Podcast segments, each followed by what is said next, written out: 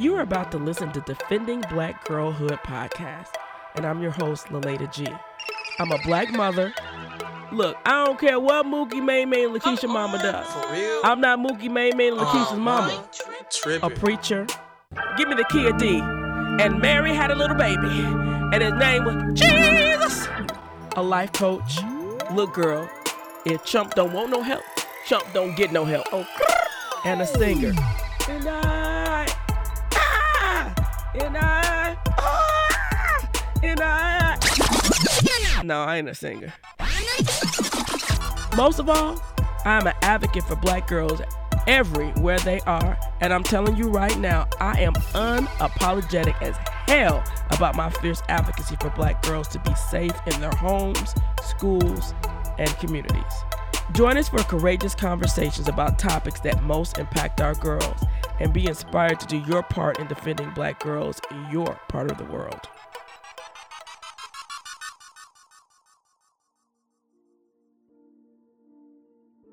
Any scene depicted in this episode is a fictionalized dramatization based on true accounts and public records. We aim to give voice to the story and tragedy of Erica Hill's life. Some information may contain graphic, violent, or explicit language. Listener's discretion is advised.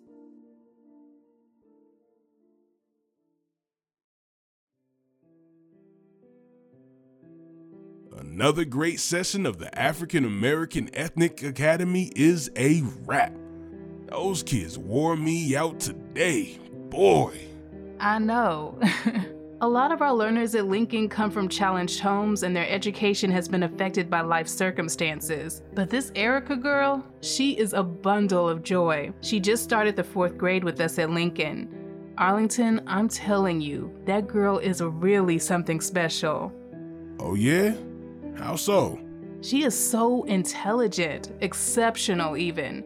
Her eyes are so full of life. You can tell that she loves learning. I can see her becoming a doctor or even a scientist. She has a bright future ahead of her. I just know it. I can't believe we're already starting a new year of the African American Ethnic Academy. I know, babe, the time is going so fast. Did you notice anything about Erica the past couple of Saturdays? Actually, yes. I've been noticing some changes in her at school too. I don't see that same bright eyed, joyful girl that I used to see skipping down the halls when she first got here. I've been hearing from some of her teachers that her grades are starting to drop. I'm really starting to get concerned. Yeah, me too.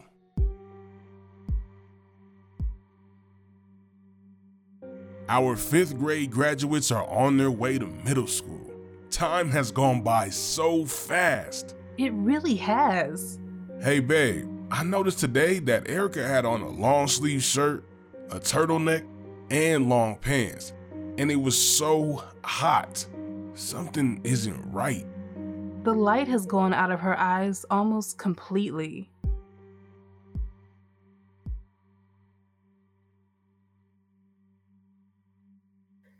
The thing that has constantly amazed me about telling the story of Erica Hill has been all the ways that serendipitous, serendipitously I get connected with folks. And one of the things that I really wanted to know as we were telling her story is what was the younger Erica like?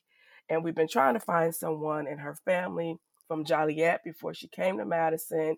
I've been trying to find someone who knew her during her elementary years and really felt like having that information was going to help tell a fuller story about her and her experience. And talking to one of the young ladies who I interviewed earlier, Carla Williams, and I was sharing this frustration with her. She says, Well, have you tried Miss Davis? She probably knew her. And I called up Miss Davis, and not only did she know Erica, but she knew the whole family and I am joined by Andrell Davis today and her husband, Arlington Davis, who are the founders of the African American Ethnic Academy, which they can tell you a little bit more about it, but it was a staple in our community for about 12 years that really helped elevate the minds and the esteems of Black children as being learners and important learners in our community. So, welcome to the Davises. Welcome, Andrell. Welcome, Arlington. Thank you for joining us today. Thank you for having us. Thank you very much. So, just tell me just a little bit about the African American Ethnic Academy. Well, one of the things that I want to say about it is that it was actually founded by a group of African American teachers who were known as the African American Educators Association. And um, they had some concerns, as we still do today, about the achievement gap, attitude gaps, opportunity gaps. And the um, African American Ethnic Academy was actually established by that group of educators uh, before my husband and I came on board. Okay. Um, we a couple of years later, we both became co-directors of the so of the African American Ethnic Academy, and so um, during our time there, we were able to connect with many families and um, grew our own family with the children, the adults, community members that helped us in carrying out our goals and programs for uh, for the program. Wonderful, wonderful. Um, and I know my son, when he was younger, was able to participate one or two summers. It was a wonderful, wonderful program. So, um, so that's one way that you knew Erica. But Andrell, I'll start with you because you also knew her because you were an educator at Lincoln Elementary School, which she attended when she first came here in 2001. Yes. At the time, I was blessed to be able to serve in several capacities. I had previously been a classroom teacher at Lincoln Elementary School, primarily teaching third grade, but also had the opportunity to teach fourth and fifth at Lincoln as well Okay. for um, each of those levels for a year. Um, I also was a family engagement coordinator and also um, during my time was able to serve as a reading specialist. And so I was able to interact throughout the building with many students. And I met Erica when she uh, was adopted uh, by Marie Hill, and she came to the school, and she she struck me because while I was experiencing many of our African American children um, as we categorized it, um, my friend Michelle Belnavis calls it striving to succeed. Many of our African American students were striving to succeed. Yes. And Erica just seemed to have this natural brilliance that came from her. And so immediately I was drawn to that brilliance. And she was, her eyes, I remember her eyes just having a sense of, um, that that brilliance coming through those eyes and her just being knowledgeable about science and about math and about so many different subjects and i was just struck by um, her spirit and by what was coming through intellectually um, spiritually um, she just was someone that you i stood up and took notice of as she arrived at our school And so when she arrived, what was her dress like? she was she see she was well kept again as she seemed to be like the you know the total package she seemed to um again be well kept her Mhm. clothes were very neat her hair was uh she always had braids and she had beads and she uh her her dress went along with what I described about what you would get from her you know inside and out as a human being. She just was uh well packaged so to speak. So, one of the things I want to ask, and we'll get into more of this later, is as Erica matriculated to middle school, one of the common things that has been said by friends, associates, and professionals from Wright Middle School is that Erica always wore a turtleneck, long sleeves, long pants every day, cold, hot, it didn't matter. And her hair was very unkept to the point where even some of her braids were falling out. It was so undone. And this is not the Erica that you saw. No, it was it was not the Erica that I saw initially. Like I said, when she arrived, um, she just seemed to have the total package, and everything seemed to match. Um, the way that she exuded what was on the inside, as well as uh, what that package, quote unquote, looked like on the outside. So, if you had one word to describe her when you first met Erica, what word would you use? I just keep thinking of actually, I think of two words. I think of brilliant and I think of vibrant.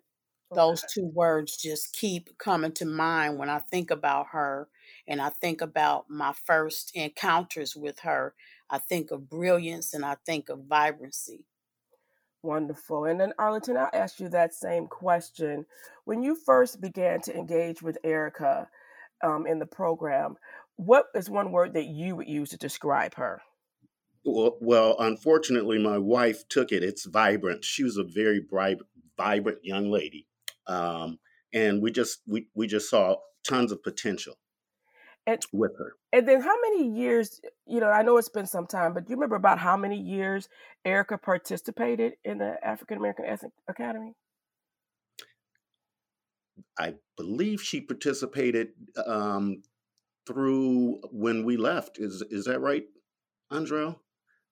Yes. So they were one of the Yeah. um, early families that became involved. And if our memory is serving us well, I would say that they probably participated anywhere between 10 and 12 years. Wow. Wow. Okay. The family. Okay, as a whole, okay, all the Mhm. kids. And so with with Erica, one of the things that her teacher and her social worker from middle school, they said she really struggled academically and really paled in comparison to her sisters academically. They were getting all A's, really good grades, and Erica just struggled academically. What are your thoughts about that? That, uh, to me, when you look at uh, over time, I think that that is a very different picture of what we saw at the um, academy early on, as well as what her academic um, experiences looked like at Lincoln Elementary School. And in hearing the stories, I would have to say that there was a, uh slow decline in Mhm. her achievement. And again, I would, from what I saw initially, she um, probably probably ranked very high academically um, across the board at the elementary level, and then probably experienced a um, decline from what I'm hearing from the stories by the time she reached middle school. Okay. And so you all knew the whole family. Just as a whole, how did the family seem? How did the mom seem and what was the interaction that you all noticed between mom, the kids, mom and Erica, Erica and our other siblings? I'm going to let you answer, begin that answer, Harley. Yeah, actually, we were we were very very close um, to the family, um, and we were very very supportive of the family. Uh, they seemed very very uh, um, interested or in, enthusiastic about the the African American Ethnic Academy. Uh, they were one of what we would call our regular staples uh, in the in the academy, and our our kids were also uh, uh, linked with them by age. Okay. So they were they were um, they were all um, pretty pretty uh, pretty good. I can I can recall um, uh, when they were str- when they were struggling. I I was so proud that that uh, the mother had um, had gotten a job at the city hmm and um, and the- and the the uh, girls were um, uh, were were graduating and things of that nature. So the with the exception of my my uh, wife and I having occasional discussions after us a, a Saturday session of the academy, where we would say uh, things t- like, "It doesn't seem like she is completely with us. It's, there's something going on, Okay. and so we didn't we didn't know if you know exactly what was going on. But Erica, you know, we from the start uh, in in the elementary stage, we got to we had uh, to visualize, or I shouldn't I shouldn't even say visualize. We actually experienced her growth, if you will, hmm um, at the academy, and so we could see the changes uh, that occurred. So you had this vibrant young young lady in elementary school, and you just saw a slow decline. And with that, um, we didn't we didn't have any idea of what was really going on. We we just it, it just kind of uh, raised an eyelid, like uh, the wh- what's going on in terms of the decline of her enthusiasm, her dress, her just her overall per, uh, personality. How did it go from such a vibrant person to a person who was so withdrawn? Okay. And so, Arlington, you talked about her dress and this her attitude. Andrea, what else would you say you saw as part of that decline from the outside? What were some of the signs you saw? I think we've talked about them. We did notice um, the difference in dress. Hmm It did become very apparent that uh, sh- no matter what the season, she would have on a turtleneck.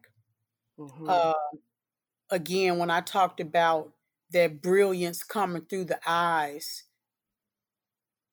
as I as I think back, I see the eyes slowly closing, Mm. slowly closing, and um, also something coming from the spirit saying there's something not right, but I'm not privy to be able to tell you what it is. Okay. And um, like my husband said, going from being vibrant and a person that would command your attention based on the brilliance and everything that was coming from her inside and out to a person who was withdrawn. And as I think back, a person who was slowly becoming more and more invisible. Wow. Wow. And we know hindsight is 2020, but at the time, what was going through either of your minds as to what you felt was contributing to this change in her? And did you see the change in the other kids as well? Or was Erica's change um, more noticeable, extreme?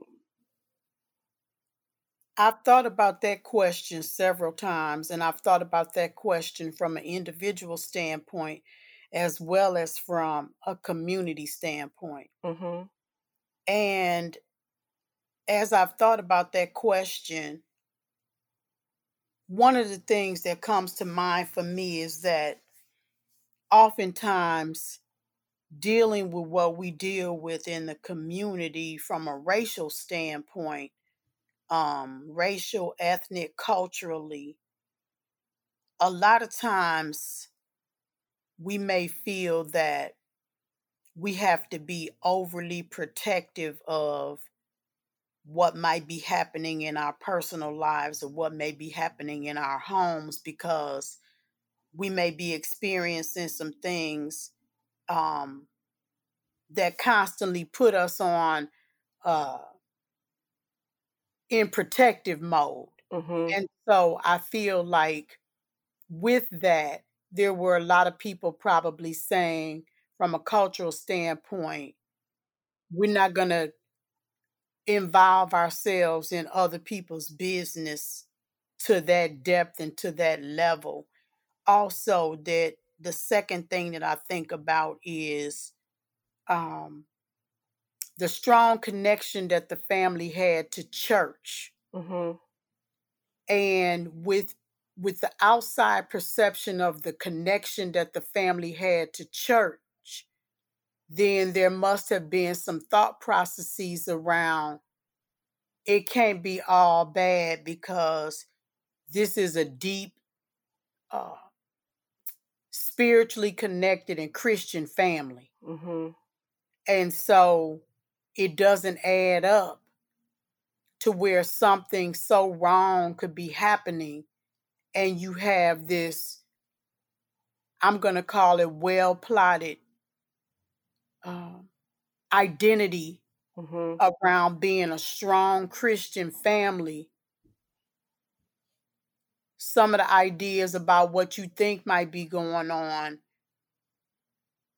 they don't line up with that identity Yeah. Yeah. Arlington, would you have anything to add to that? Well, yeah, I, I, I, I can recall it was a very, very cold winter's night, and um, uh, we were on the west side of Madison, uh, very close to, I want to say the Marriott Hotel out there uh, towards Middleton. Mm-hmm. And we were out, I can't recall exactly what we were doing, but we happened to pass by. Um, at that time, uh, Maria had a, a a van, and all of the kids. It was very very late at night. All of the kids apparently were in that van, and that was kind of a a signal. I want to say we we got them something to eat or something to that, but it was apparent that they were living in that van, and it was at that point that um, I told uh, I told my wife there's something really really odd going on here, Mm-hmm. and um, and but we left it we we left it alone. It was uh, well after the the academy, Okay. and so we we basically gave, gave them what we had, and but that that night sticks in in in in my mind for some reason, um, and it was all of them in a van. I think they even had a dog or something like that Okay. um, staying in the van, and the van uh, full of like clothes, and I, I mean, it was it, it it wasn't a good look, Yeah. and um, but we we couldn't, um, you know, we couldn't, we could only extend ourselves to the point of uh, giving them whatever short term term needs they had, and, I think it was food, but um, that that sticks in my mind. I, I'm uh, unfortunately I can't remember the the uh, the year, Right. but uh, it was definitely when they were in a tremendous decline. And was Erica there at that time? Do you recall? Do you um um Dee, do you recall? i do remember her being there Okay. hmm Okay. hmm So, um, I asked this question, and it's it's hard to ask this question without sounding like I'm pointing the finger.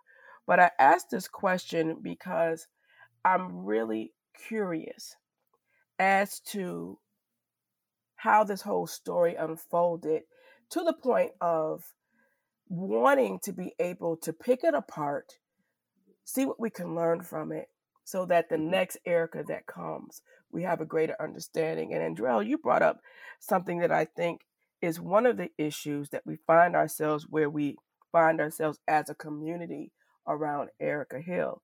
And I think it is the cultural piece. You know, um, there's a couple branches off of that tree. One, you know, growing up, you learn as a black person to mind your own business because you don't want anybody else in your business, what's going on in your home, and to leave other folks' business alone.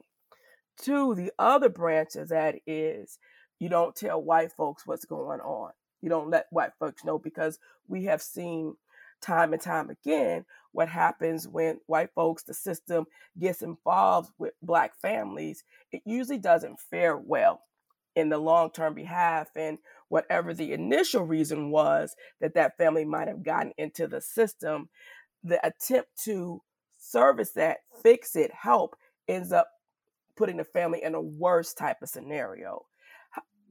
Does that seem to sum up some of the reasons why you all may um, have been limited in, in your response and why you think there might have been limitations from other folks who knew this family well from getting deeper, more deeply involved. And then, Andrell, you did mention the third piece, and that's kind of the spiritual piece. This is a woman who is portraying herself as a deep Christian. She's very involved in her church, very involved in the community. Did those three things play a role for you? And why do you think those three things play a role for many of us in our community? Well, I think you summed up what I was trying to say earlier in a nutshell, and you did it much more eloquently. Um, and I, I do, I have, I have one more thing to add to that. As you were speaking, it came to me. I, I want to say that um, absolutely, one hundred percent the three summarizations that you gave are the reasons why. Mm. And I also want to say that the fourth one is you could comb the community. And I'll speak to our experiences at the academy. You could comb the community and find a number of people who this family collectively mother and children had done so much for. Mm-hmm. If we ever had a, a program at the African American Ethnic Academy, and for example, a large program like our annual Kwanzaa celebration, we knew that that entire family was going to stay until the last table was wiped, until the last floor was swept, mm. until the last dish was washed. Mm-hmm. They were going to be there for us. Um, I remember a time when my husband was sick and the entire family came to our home and prayed for my husband. Mm. And I mean, a deep, powerful prayer warrior type of praying. Mm-hmm. And I remember when you were on the outside looking in, and as my husband said, one of his proud moments was when the mom got a job with the state and she was working with um, students with severe disabilities. You look at someone like that and you you look at that type of work mm-hmm. and you, you place a heart and a ministry on that type of work. Right. And so again, when you look around and you you can talk to many families, there was a lot done by the family for people in the community. And in hindsight, I'm not sure what the motives may have been in mm-hmm. terms of the mom leading that kind of work and again creating that type of identity going along with being a christian but also giving back to the community um that's a that would be a fourth reason why because you would feel a sense of this relationship needs to work in reciprocity and i need to be more of a help than a hindrance to them mm-hmm. Mm-hmm. I see this hardworking mother. She's raising her kids right. She's in the church. She loves the Lord. She's serving her community. All I want to do is help her continue to be her best self. Exactly. And we saw, like my husband said, we saw little inklings of the struggle and what was truly going on behind the scenes. And in retrospect, are able to put it together as a whole. But during the time, you chalk it up to that's life and this happens mm-hmm. to everybody and people are going to fall on hard times and you know bad things are going to happen but it's just all a part of life and so that fourth reason i think was is equally as um important when telling the story about why you know people may or did not get as involved as they should have. I agree. I including myself Yeah. Mm-hmm. Arlington, anything you have to add on that? Um, I, I all I can say is that, uh, and, and, my wife will attest to it. Um, I was uh, absolutely um, devastated um, with the, you know, the ultimate uh, outcome, and um, of course, anytime that, uh, like you said, high, hindsight's twenty twenty. Mm-hmm. I immediately eh, began to reflect on, well, why didn't we chime in a little bit more on these signs? Um, but I think, you know, j- just through this this uh, casting, that um, it it's also an exercise for us because we there there we would have no idea of um, that kind of uh, uh, uh, of the, the kind of devastation unless um, we saw different um, a different kind of uh, persona mm-hmm. by the mom right. and you know her engagements in the community i mean um, it, it, as black folks you know you you know that there are there there there uh, internal issues with any and in, in all families right but you don't you don't necessarily uh, chime in, we we had 112 students. Mm-hmm. Okay, and so you you you may look around and, like I said, uh, my wife and I would often um, after the academy just talk about different kids sure. and. Um, and uh, we would say, "Hey, you know, what's what's going on with our Erica?" You know, mm-hmm. and um, and and then we just move on. So so that's that's pretty much how um, what what I would add. Yeah. Uh, I am proud that the the that the the other her kids um, uh, seem to have gone on, and uh, I mean this is a devastating thing. To it has to be a devastating thing psychologically to to all of them. Right. And so it seems like they are managing. Um, but I was personally devastated uh, uh, cried like a baby when I had heard the news about Erica. Wow. You know, thank you for sharing that. You know, I was thinking about this as I was getting prepared for this conversation. Just um, having worked in the community for 30 some odd years in schools, ministering in church, um, and, and things throughout the community, I've seen and work with a lot of young people, work with a lot of our families.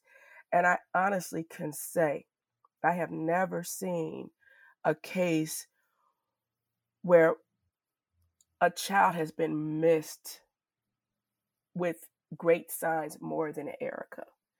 And I was thinking about this like, okay, people that I know respect, respect them professionally, respect them religiously, if you will, spiritually, you know, all this is like one of the most well connected families I have come to find in the Madison community from the African American Ethnic Committee commit um, Academy to the governor's house. You know, this family was well known, served, loved, respected, revered. And I began thinking about this. And then in my mind's eye, what I saw was as Erica began to decline, I saw in my mind's eye Marie like jumping in front of her with a song and a dance. Yada yada yada yada yada yada yada yada. You know, so that you almost couldn't believe what you saw that was going on with Erica because all this other stuff, the smoke and mirrors, everything else looked so good. It was hard, you know how they say, and Angela, I know you know this as an educator, they say like your mind cannot hold two diabolically opposed thoughts.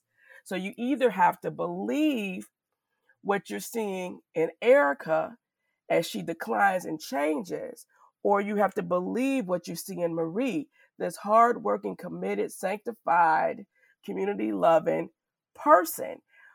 I think it was the bringing of the two that was impossible it seems, for people to really reconcile in their minds. Once again, you eloquently summarized it, and most of us, the the shine was brighter on the song and dance. Mm-hmm. Yes, it was sparkly. It was what you wanted to see. We all want to believe, you know, we all want to see that pull yourself up by your bootstraps, hard working black mother winning, hit by life circumstances, but winning, not quitting. Invested in her kids, having her kids in the best programs, having her kids in church on Sundays. We all want to believe in that, you know. And so um, I think that that I once said that I felt like that was a full time job for Marie maintaining that persona. Mm-hmm. That was her full time job. So, one of the questions I want to go back and ask again, especially with you, Andrell, seeing, even though I know Erica was never in your classroom, but having seen Erica maybe more on a ongoing basis, not just on Saturdays, because she was in your school when she first came. Um, did you notice any scars? Because at that time she wasn't wearing the turtlenecks and the long pants. Did you notice any scars on her hand, on her arms, or on her neck or legs? I absolutely did not see any scars whatsoever. And the reason I asked that, and thank you for that, the reason I ask is um, I'm gonna go back and forth a little bit here.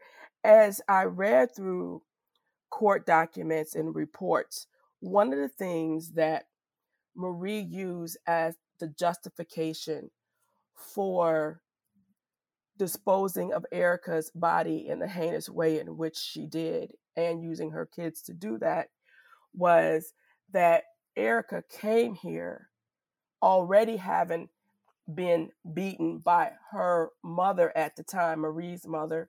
Um, and she had all of these scars on her body from 2001 is when Erica's adopted mother, grandmother slash grandmother passed and when she came into Madison. So part of Marie's excuse was if I call the police and say I came home and I found Erica just dead in the home, they will look at these scars and they'll think that I beat her. So I'm working to establish that that's just not true. That Erica did not come here scarred all up from head to toe. Oh, I had I had not heard that story before and I don't as you were talking one of the things that struck me in my memory is that I don't ever remember her wearing dresses. She always had on pants, but she did not always wear turtlenecks, especially when she first got here. Um, she didn't always wear long sleeved clothes when she first got here as well. So those are the things that are kind of coming to my memory right now as you're speaking. So had those scars been there in 2001 when she got here, everyone would have already seen them, and so that would have been no reason for that. So I'll progress the story, and I don't know how much y'all knew beyond this, but I'll push in some things and then ask for some response. So to fast forward to 2004, Erica is now in middle school and she's in eighth grade, the fall of eighth grade. And from speaking to professional support people from Wright Middle School, sixth grade, they suspected Erica was being abused. Seventh grade, they suspected she was being abused. Eighth grade, they suspected she was being abused. You know, with the dress change and just some of her behavior, her grades were bad. They they suspected she was being abused to the point where they even had some staffing on Erica and saying, "Okay, who's going to try now to get her to talk?" And they would elect or volunteer various people in her life that they felt she was close with at the school to try to get her to talk. And so what happened in the fall of 2004 one of her teachers approached Erica and asked to see her neck. She had on a turtleneck. She asked if she would pull it down, and Erica complied. And she saw some scratches on her chest as well. At this time, she goes to the school social worker at Wright. The nurse gets involved, examines her. They call social services on this day and report the abuse. Although Erica did not say verbalize, she did not verbalize, my mother is doing this to me. But they call social services this day and everybody goes home. The next, very next day, all of the kids are pulled from Wright School. Two days later, the whole apartment is empty, and Marie and the kids have left town. And so I know Marie was gone for about a year or so, um, from 2004 to 2005, maybe 2006. The family comes back to town, and all the kids are enrolled in school again. Some of them were involved enrolled in Verona, and um, all the kids are re-enrolled in school except for Erica. Erica is marked as being homeschooled. So one of the things I want to ask you, because it would seem like across this period of time, when they came back, was the Hill family once again involved in the African American Ethnic Academy at that time? And do you all remember seeing Erica at all between the years of 2004 and 2007?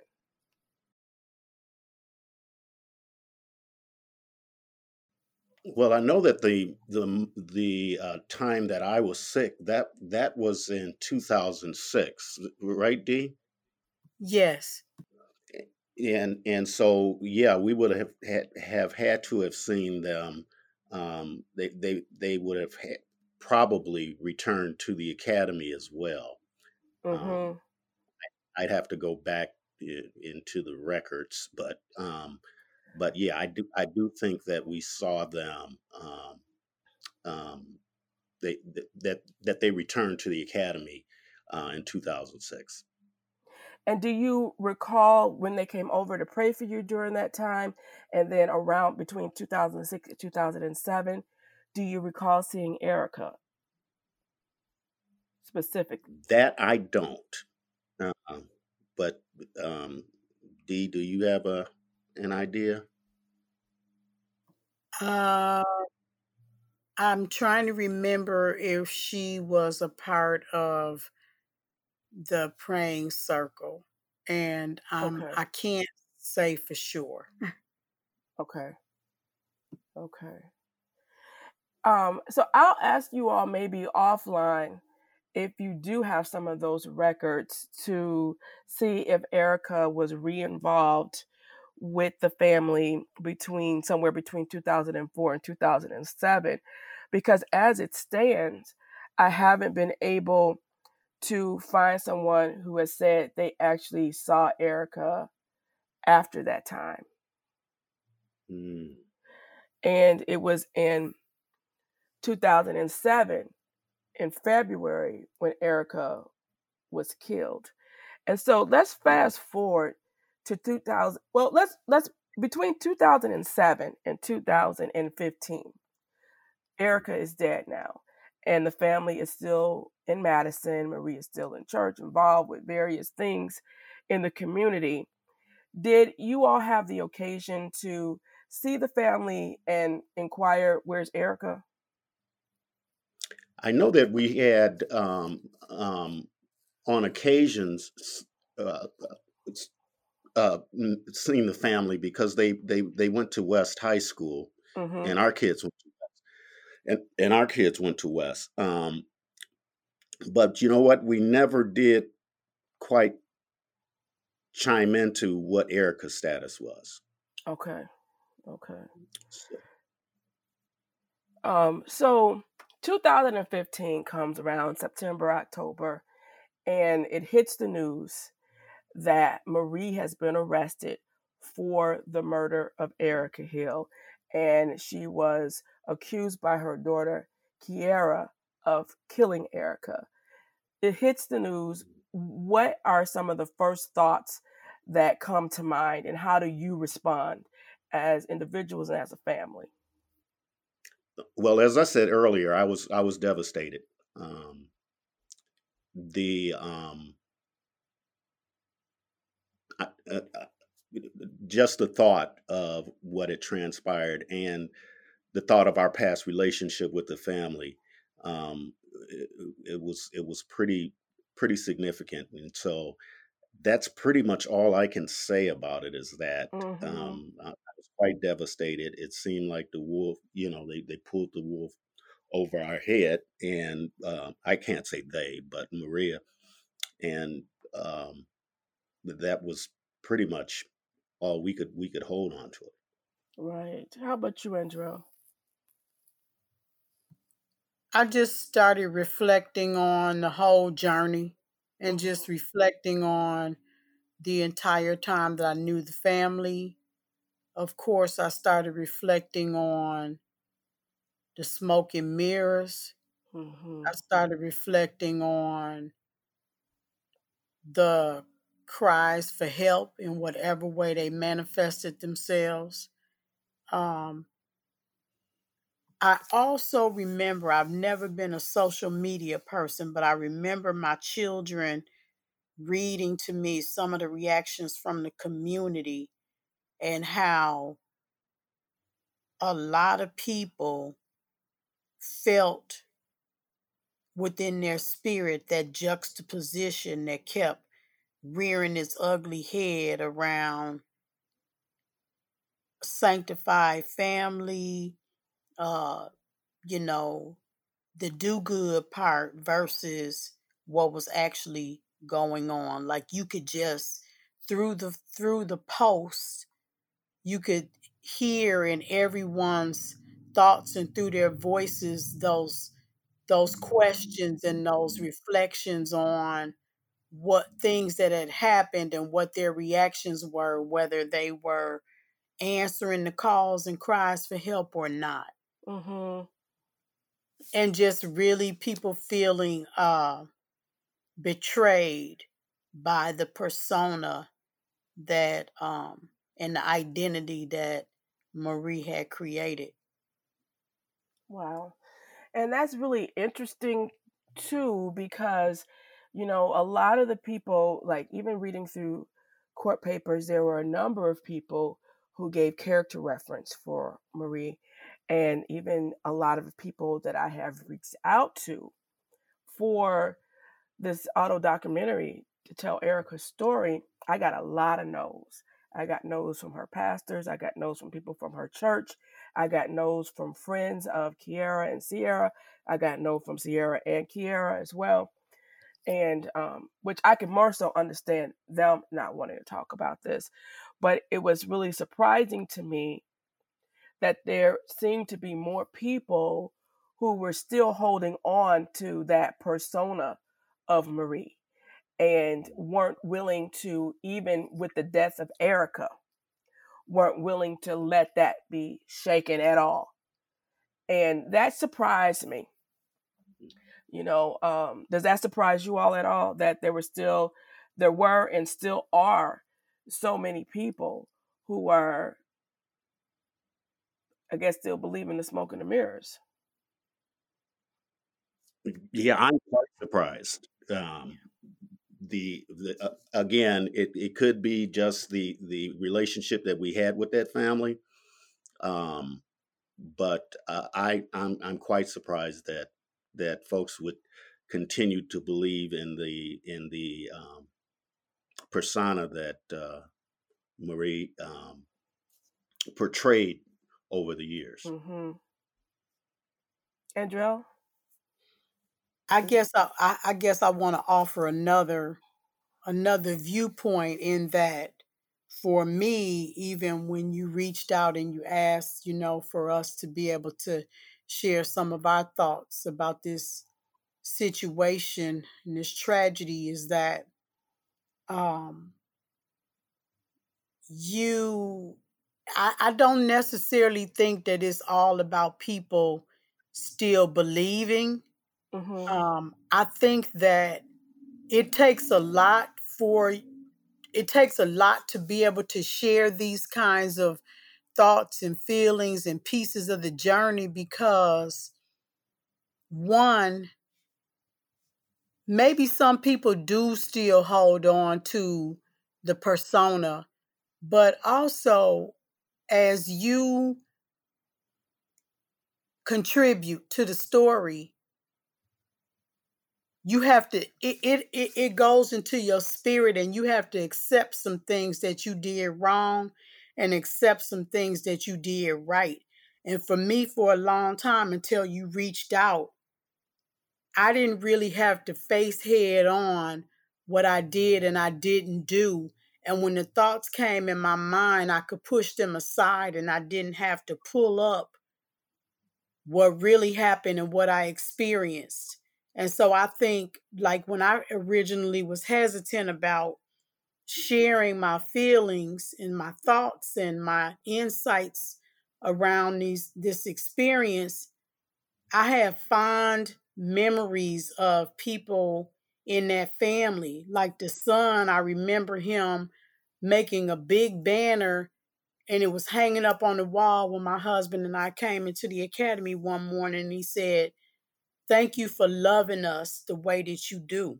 Mm. Like and and I'm think I think about that. I think about watching those kids when my youngest son, who was just graduated from college last weekend, I remember the biological children chasing my son through the academy saying, Come here, because you got a stinky diaper and we got to get it changed. And my son, like, running through the academy with his stinky diaper on, stinking up all the rooms, and they trying to catch him so that he could get his diaper changed. And, you know, again, remembering when we were just dog tired after big performances in December and we're, you know, in the wee hours of the evening trying to clean up and they're there. Mm-hmm. And so those memories or the praying circle, those memories don't go away. And those memories are fond memories and good memories, but I also remember the eyes, Erica's eyes going from being wide open to shut tight. And for me to share and be, you know, a part of this sharing, it's making me have to face up to some things that were good about that relationship and some things that were not so good and maybe some things that I ignored and it makes me have to own my part in Erica's death.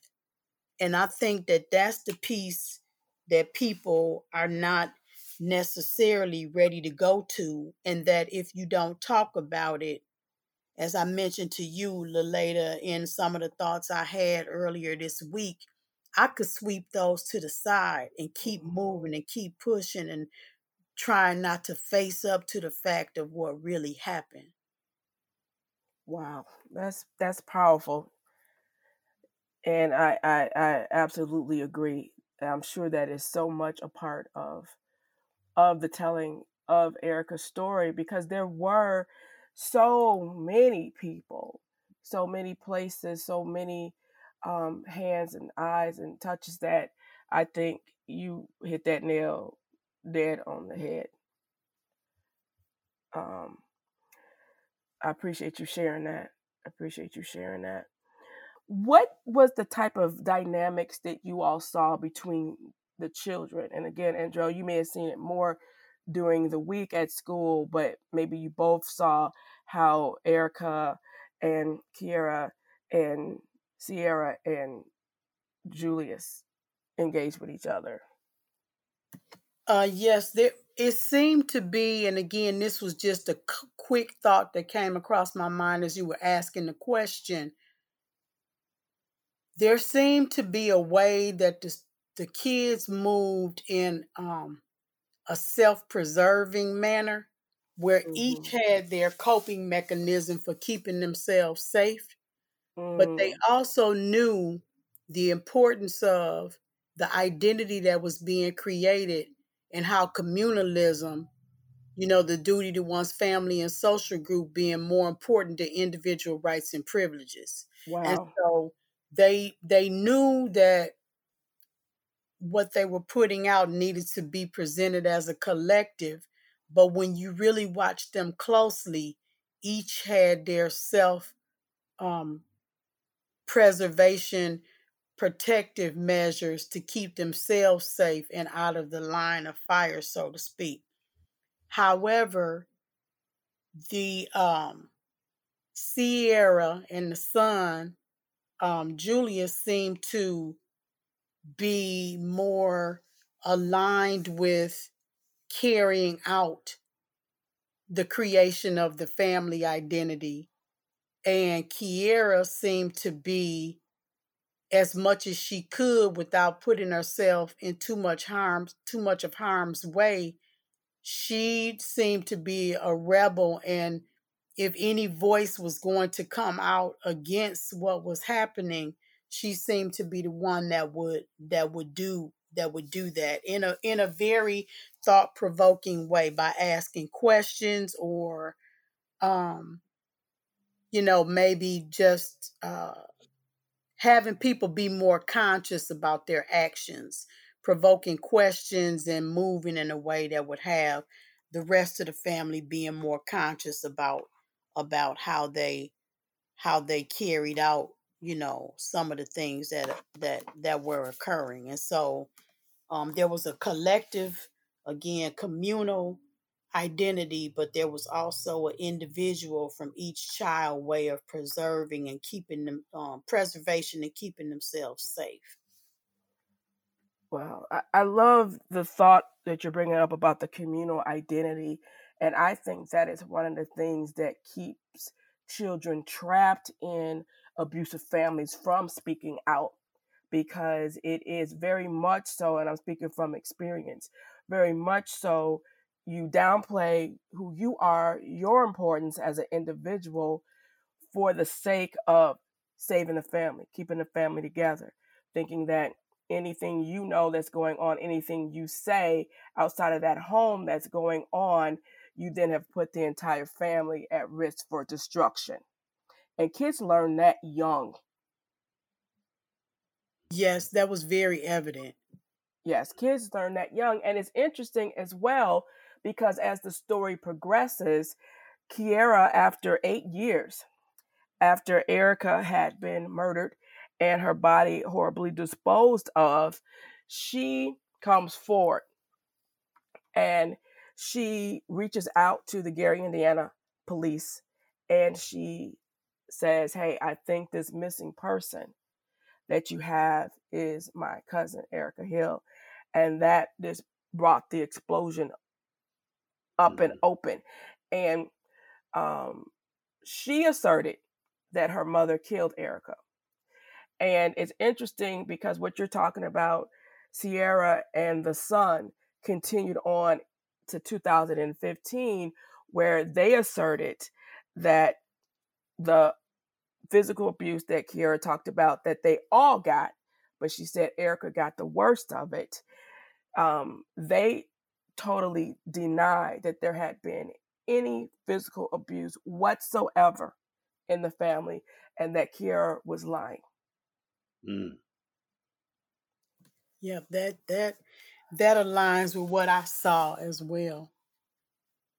Yeah. And it, you know, one of the reasons Kiera said she came forward was because she wanted to end generational curses. And I can't imagine the the courage that it took for someone who was so enmeshed and so committed to this family identity and the preservation of the family and almost like Marie being the queen bee or the queen ant, you know, protect her and her identity and persona that she had the courage to come out after all of these years and say this is what happened.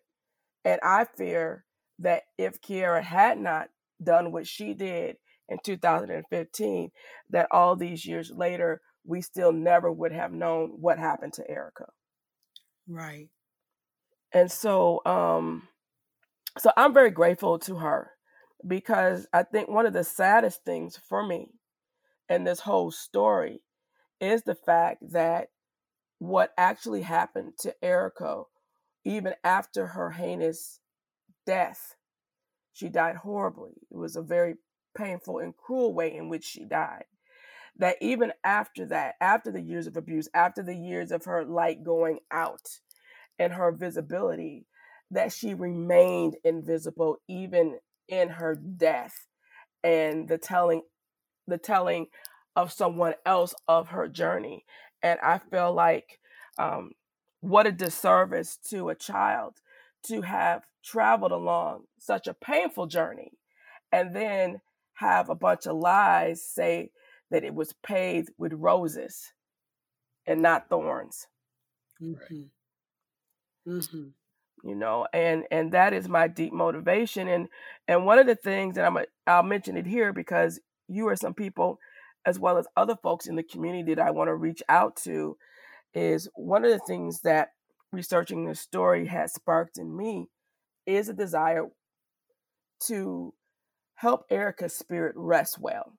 And what i discovered in doing this story was that not only was erica's body never claimed no one at this time has been able to tell me in talking to the authorities in Gary, Indiana, has been able to tell me even where Erica is buried. And what I discovered was that Erica never had a a godly burial.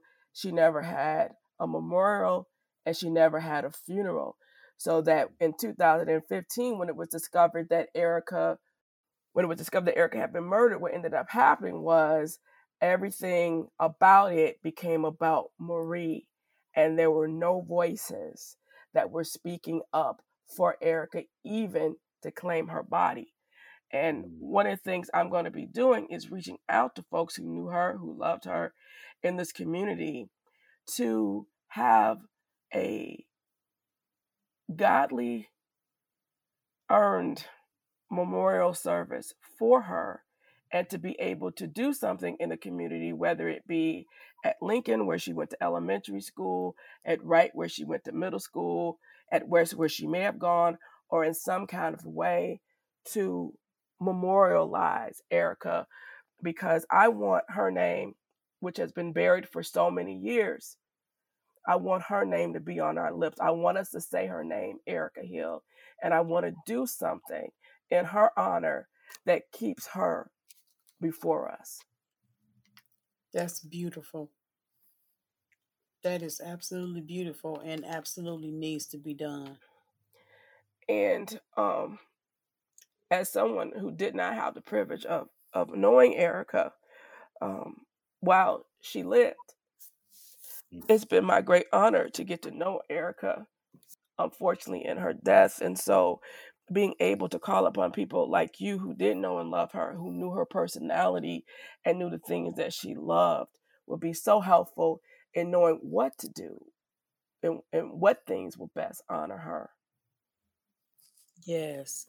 And we do have, um, if we're able to find them, we do have some samples of some of the work that um, some of the children did at the academy. And we may be so blessed to be able to find some of her work in in some of those things we'll have to it's a a mighty feat to to put our hands on it but we might be able to find something that she created while she was at the academy That would be amazing. That's something I have been hoping for, longing for. That would be amazing if you're able to do that. Thank Mhm. you. So as we wrap up the this conversation, and I appreciate you both so much. One question that I've been asking everyone is if if you could say something to Erica now, what would you like to say? i think i would just say th- three things um i see you i hear you and i feel you Wow. Thank you. Arlington, Three words I love you. Thank you. Thank you. I appreciate you all. I appreciate most of all um, you sharing the vibrant Erica, the brilliant Erica, the full of life and knowledge um, that I had not heard of until this conversation. And I am so deeply grateful to you all for that. I would just like to say, as a person who who did know Erica, um, it's moving me in a very powerful way that you did not know her, and that someone who did not know her had the courage to get her story told and give her a proper ending to uh, a very vibrant and brilliant life. And I am very grateful and very appreciative and grateful that you pushed me beyond my limits of where I really wanted to go. And again, going back down the whole journey. Um, but as we end our conversation, realizing that um, it was, it is, and continues to be very necessary for me to contribute in a way where um, justice is served and that the beautiful life that she did live, that the story gets told. Well, I have enjoyed. I have enjoyed being able to talk with you all and hear beautiful stories, and I, I thank you for taking the time, and just pray that those beautiful memories of Erica, you help to keep those alive.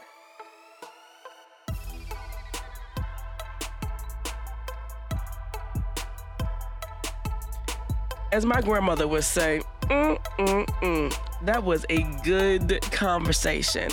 And listen, we're not playing. We mean this thing. We mean to defend black girlhood by taking on the tough conversations that need to be had in order to do so. And we would love for you to get more connected with our work and our mission by visiting laleda.org to explore the dynamic work we're doing to defend black girls everywhere they are. And while you're there, we invite you to join our mailing list so you will not miss one single fearless conversation.